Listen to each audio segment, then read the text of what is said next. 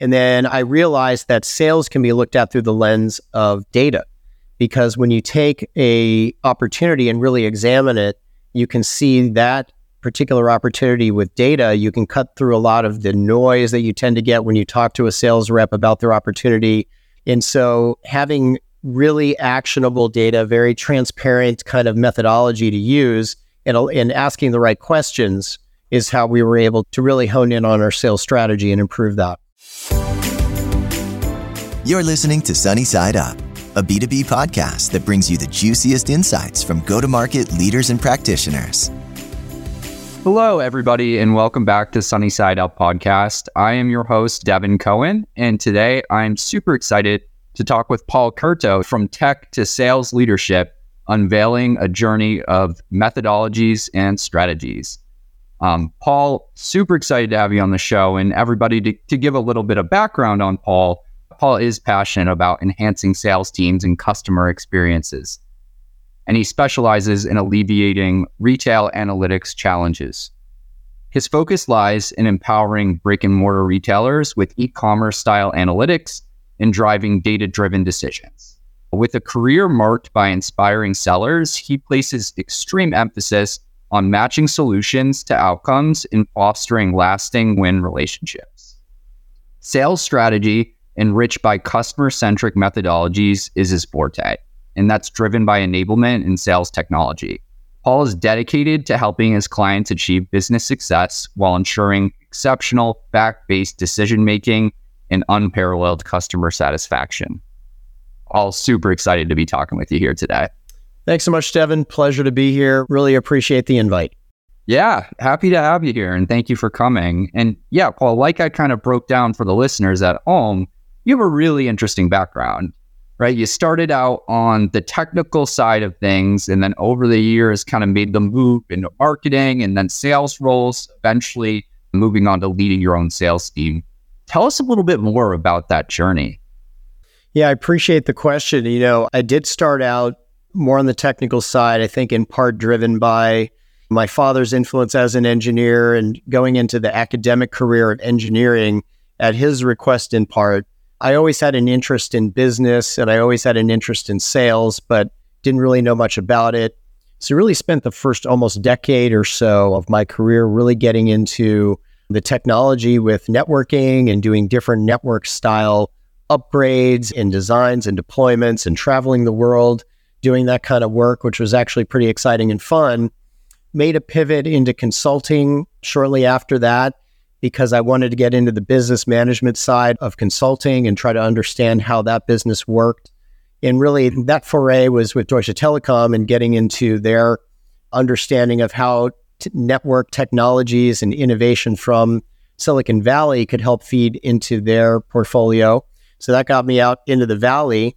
And then after that, I got into technical marketing, which is kind of a good mix of technology and marketing, which got me a good sense of, you know, how do you market a product with test data that helps back up that the marketing slides are actually, in fact, real world and not just vaporware. And so that's a fun thing. Get also getting into competitive testing and things like that. It really wasn't until about 10 years ago that I made another pivot into sales. And that first foray was with the company that I worked for called Aruba Networks. They eventually got purchased by Hewlett Packard and became part of Hewlett Packard Enterprise. And in that in that role, I was basically looking at large new business that our CEO had on its list of must-win opportunities that my boss at the time, who was kind of acting COO, said, you know, let's just get all the resources and support the sales team needs to go win. I said, okay, well, that makes a lot of sense. We'll rally the troops around that. But the other part of it was that what's the strategy here? And so the sales team was using a methodology they called Miller Heiman at the time, strategic selling. It's now owned by Korn Ferry. And I said, why don't I take the Miller Heiman class so I at least understand this this concept of like sales strategy as it relates to opportunities. And so I became educated on that, got certified, and then we had a program to teach the course ourselves within the company, and that actually helped build a lot of credibility. And then I realized that sales can be looked at through the lens of data, because when you take a opportunity and really examine it, you can see that particular opportunity with data, you can cut through a lot of the noise that you tend to get when you talk to a sales rep about their opportunity. They could talk your ear off for, you know, half an hour and you're still not really sure are we going to win this or not. And so having really actionable data, having, you know, very transparent kind of methodology to use and, and asking the right questions is how we were able to really hone in on our sales strategy and improve that. And so that was my foray into sales. That led to running a couple different sales support teams. That led to starting up an enablement function. And then I took another career turn to really dive into enablement very wholeheartedly. I was at Juniper for a couple of years and really scaled out a very large enablement organization over there. And then coming to RetailNext, that was my last move. When I first joined RetailNext, part of the organizational transformation they were trying to make is to become a data driven sales organization. And I brought a number of different functions together under one roof, which included marketing operations, product marketing, sales operations, sales enablement and strategy, and then inside sales. And that was when I first joined the company a year and a half ago. took about a year to build a lot of the sales technology stack that we needed to modernize. As well, I taught a methodology to the company called MEDDIC. and MEDDIC is actually very similar to the Miller Heiman program. I picked up my MEDDIC knowledge at Juniper. So I brought that into RetailNext in part because it's an open source methodology that's very similar to the Miller Heiman program. So I was very well versed in it. And by building that out in RetailNext, not only through the sales technology, but in terms of the process and how we analyze key deals and opportunities, that was a big part of my role was to coach the reps at RetailNext and help them really put the MEDDIC methodology to action. And so then I made another change earlier in this year when a peer of mine who was running field sales internationally left the company.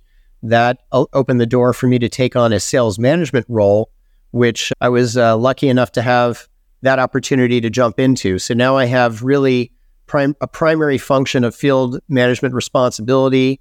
Um, I have seven reps who report into me who have closing responsibility for the Americas. So I run America's sales.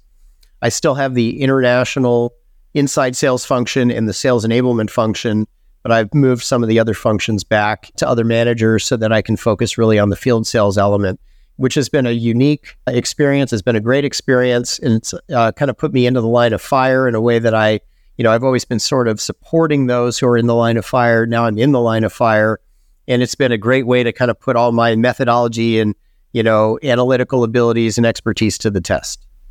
Love the background. Thank you for all the context, Paul. And what was super interesting to me was like the concept of a data driven sale, right? And I think it's something that is newer to a lot of companies today, right? But someone like yourself who's been doing it for years and years, it's no wonder, right, why you've been so successful. Could you elaborate for our audience on what RetailNext does? Because I know your product is very data driven with the, the, types of insights that you provide for your brands. Yeah, thanks for that question. You know, RetailNext is a really interesting company, really interesting story. We've been around for over 15 years. The company is in the retail analytics space. And the way I, it's kind of the easiest way to describe it is we bring e commerce style analytics to the brick and mortar store. Now, a lot of people thought retail stores were dead. We obviously had COVID, which didn't help a few years ago when the world went into lockdown and people really didn't want to be in public. But what we found is that every call for retail physical stores to go away has been an incorrect call. And what we're seeing is yes, there are malls that have closed. And what's happened really is a reshuffling of assets, more of a reprioritization. The stronger locations have clearly won out and a lot of the the anchor stores that attract a lot of clientele, you know, still make business cases in the, in that space. So a lot of the brands in the digital side who are let's say digital natives, the kind of online only brands that got their start growing in a direct to consumer kind of shipping model, those businesses had great growth stories, but what happens is they run into a brick wall when they realize that in order to attract new customers, one of the best ways to do that is open a physical presence people like to walk into a store, they like to experience the product, they like to engage and interact with that product. They need to talk to a sales associate and ask questions and get a certain level of service and support. They need to experience you know, the brand. And so in order for a company to to start to grow and scale that type of physical presence, they need RetailNext or a company like us to offer them a way to count in a accurate way, in a very highly accurate way, all the traffic coming in and out of that store at a very baseline minimum. So one of our products is a sensor. It's a stereoscopic computer vision enabled camera system that you would place one of these devices in the front of your store, um, right at the entrance, kind of looking down. And what we do is we track analytically all the people coming in and out of the store with a very high level of accuracy. We're able to do demographic uh, analysis, you know, male uh, versus female, adult versus child type of analysis. We can do directional analysis. We can integrate with the point of sale systems and start to get certain key metrics like traffic conversion, shoppers per labor hour. How is all this tying into your average transaction value?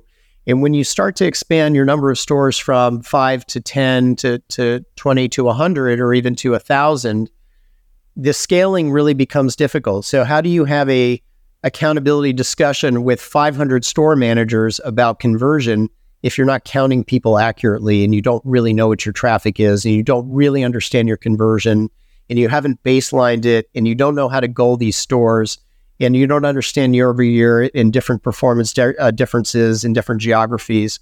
So you need to be able to manage a scaling retail physical brick and mortar business with data. And so we provide the e-commerce style data that you would need to grow into a physical brick and mortar presence. In addition, you know, we're able to take over existing camera systems. We have a a great loss prevention and uh, asset protection module that helps to analyze risk from transaction data. So we can say, hey, who were your highest risk cashiers? Where were your highest risk stores? And let's go back to the videotape and watch what actually happened at the time of those transactions where no shopper was present, but there was a cash return and that kind of thing. So, really helping speed up investigations and reduce shrink. And then the other part of our solution is really when you get into the interior of the store and you start to analyze analytically what were some of the things that happened around a fixture or around a display, or what kind of queuing delays might you have experienced around these cash wraps?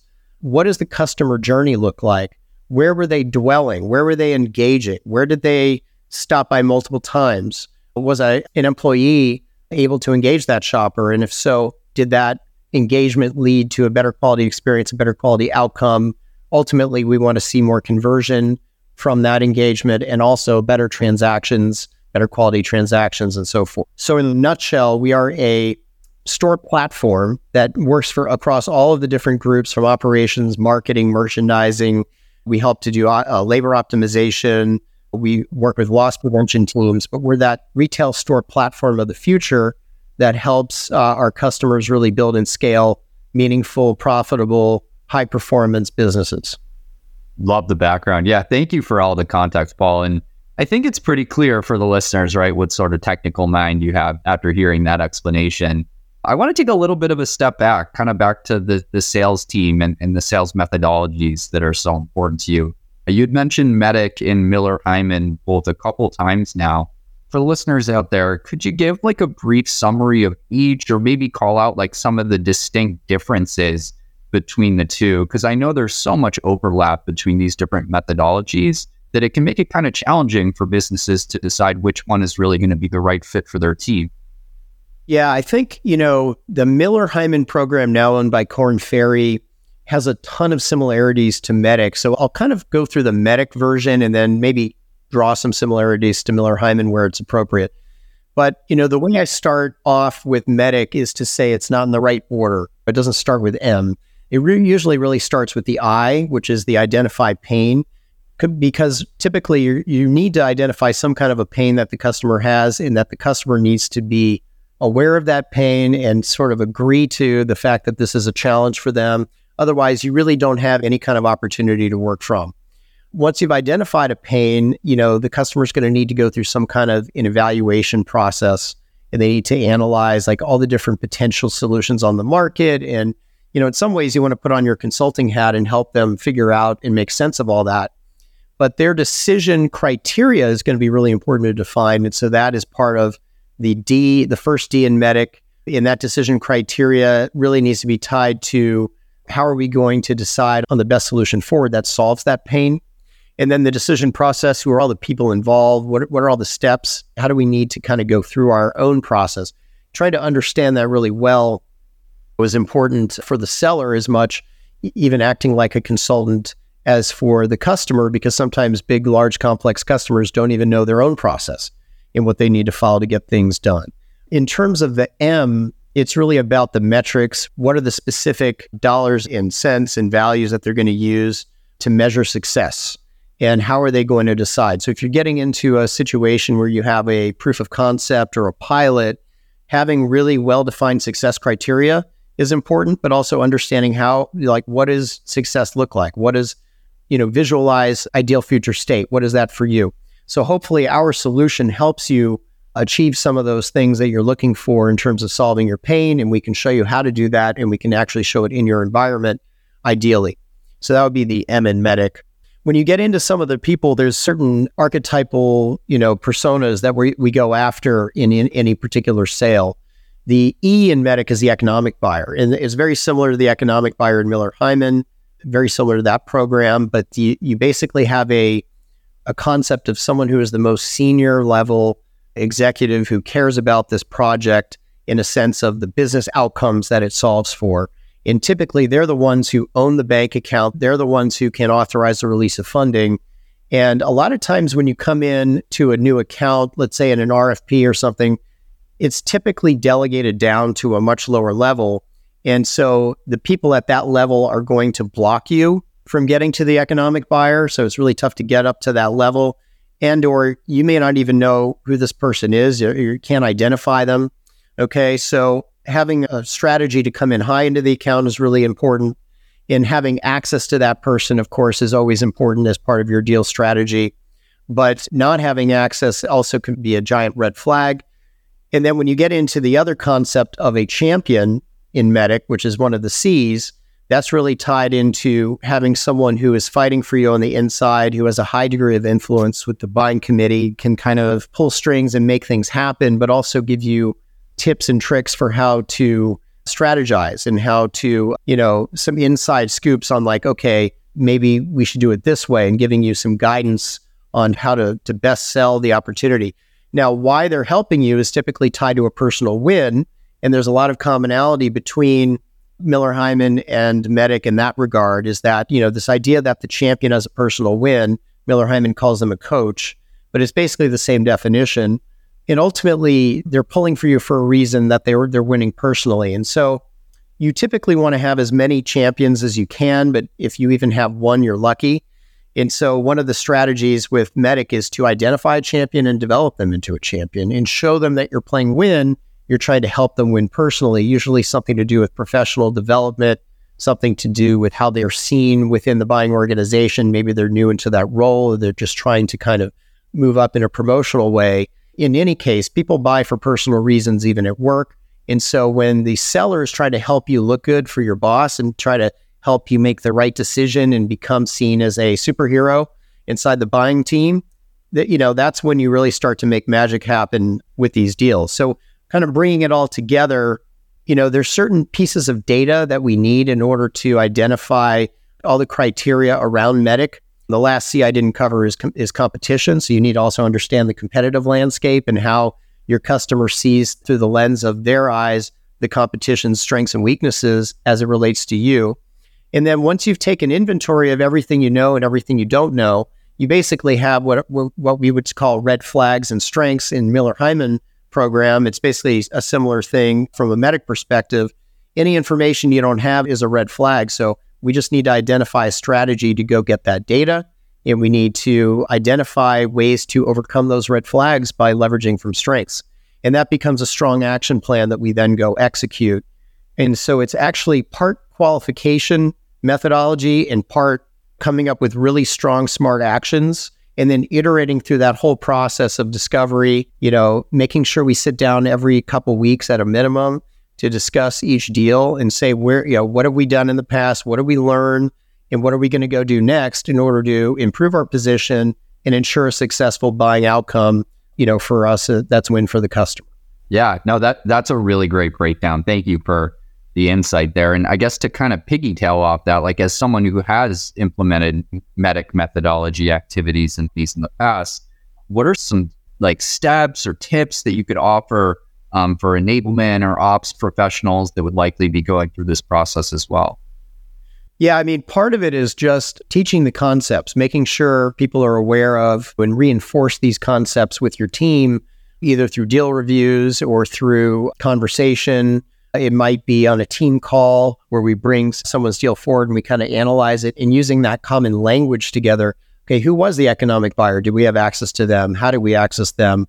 What were some of the champions wins and personal wins? And, you know, what were the key criteria for success that you identified for the pilot and how do we measure that and showcase that all these are the kinds of things that we can do just from a pure coaching as managers reinforcement standpoint when you get into the sales technology stack there's actually a few interesting things that we've done that that I believe other companies can easily do we have a conversation intelligence tool called Gong and within Gong we set up MEDDIC trackers so these are trackers that for each of the letters of MEDDIC, they're looking for certain keywords take the competition. One of our big competitors is ShopperTrak. So anytime you hear ShopperTrak, it's going to tag that.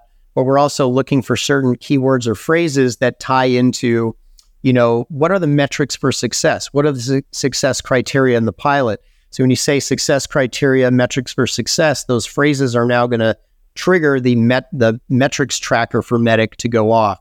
So then I can take all that data and I can start to put it onto a deal board and say, for all my key deals, I want to look at all the MEDDIC trackers and see who's talking about the, the things that I want them to talk about in all their key deals and how is that leading to better outcomes. So we've done those that sort of analytics and that kind of analysis, and that's helped us out significantly. The other piece that we've added is a MEDDIC opportunity review form, and we put that into our Salesforce instance. And we have this notion of a key deal, which is basically what's one of your top three to five opportunities in your pipeline that's going to help you make your number that's meaningful to you that we would call kind of a must win opportunity so once we have and by the way every rep is assigned the sales objective to have at least three key deals at any one time. And then for every key deal which is a, a little flag in salesforce we mandate that there is a MEDDIC form filled out for that key deal. And that we need to sit down and review your key deals once every couple weeks. And that's true for every rep. So that's the kind of thing we're doing just to ensure adoption, reinforcement, and application of MEDDIC as it kind of goes through for new members of the organization as well as some of the more tenured reps. Yeah, I love that answer. And I would echo the same thing like that reinforcement, right? And the accountability that you need to hold your team to to make sure that it's not just, right, a wasted expense where people are going through a training, but something that gets integrated into the day to day moving. Love that. And eh, to kind of close things out, Paul, any good reads, like any books, blogs, newsletters, things like that you might recommend to our listeners? Yeah, there's actually some of the books that I think are best in class reading that are almost like, you know, what are table stakes? One is Cracking the Sales Management Code. I think that one, it's a little bit of an older book now, but the idea or the concept is that it's not easy to manage to sales objectives or company objectives, but but because they're not actionable. So for example, if I told you go out and get me some more more pipeline, you know, that's not the easiest thing to do.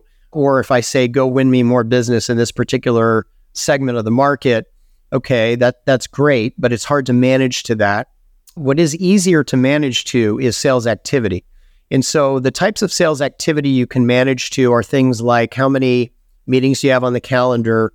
How many calls have you made this week? How many emails have you sent? How many LinkedIn messages is kind of examples of sales activity.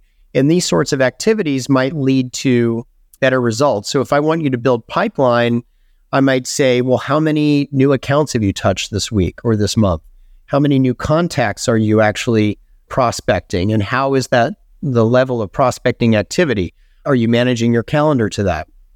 And so I've actually taken cracking the sales management code a step further by bringing a another sales technology stack vendor into the mix for our company called Atrium, which was literally built on the concept of cracking the sales management code, and it provides all of the these rich dashboards and goal settings that you need in order to manage your sales team to the activity and not necessarily the result, but it does tie the two together. So that's a good one. I think the sales development playbook, because I have an inside sales team, I wanted to really fully understand how, you know, inside sales teams should be structured and how should they be managed and what are all the different things to think about as you build a function within an organization for inside sales. So that one's a really good one that I recommend anyone involved in inside sales, whether you be a rep just starting out or someone who's tasked with, you know, building out a function for a new company.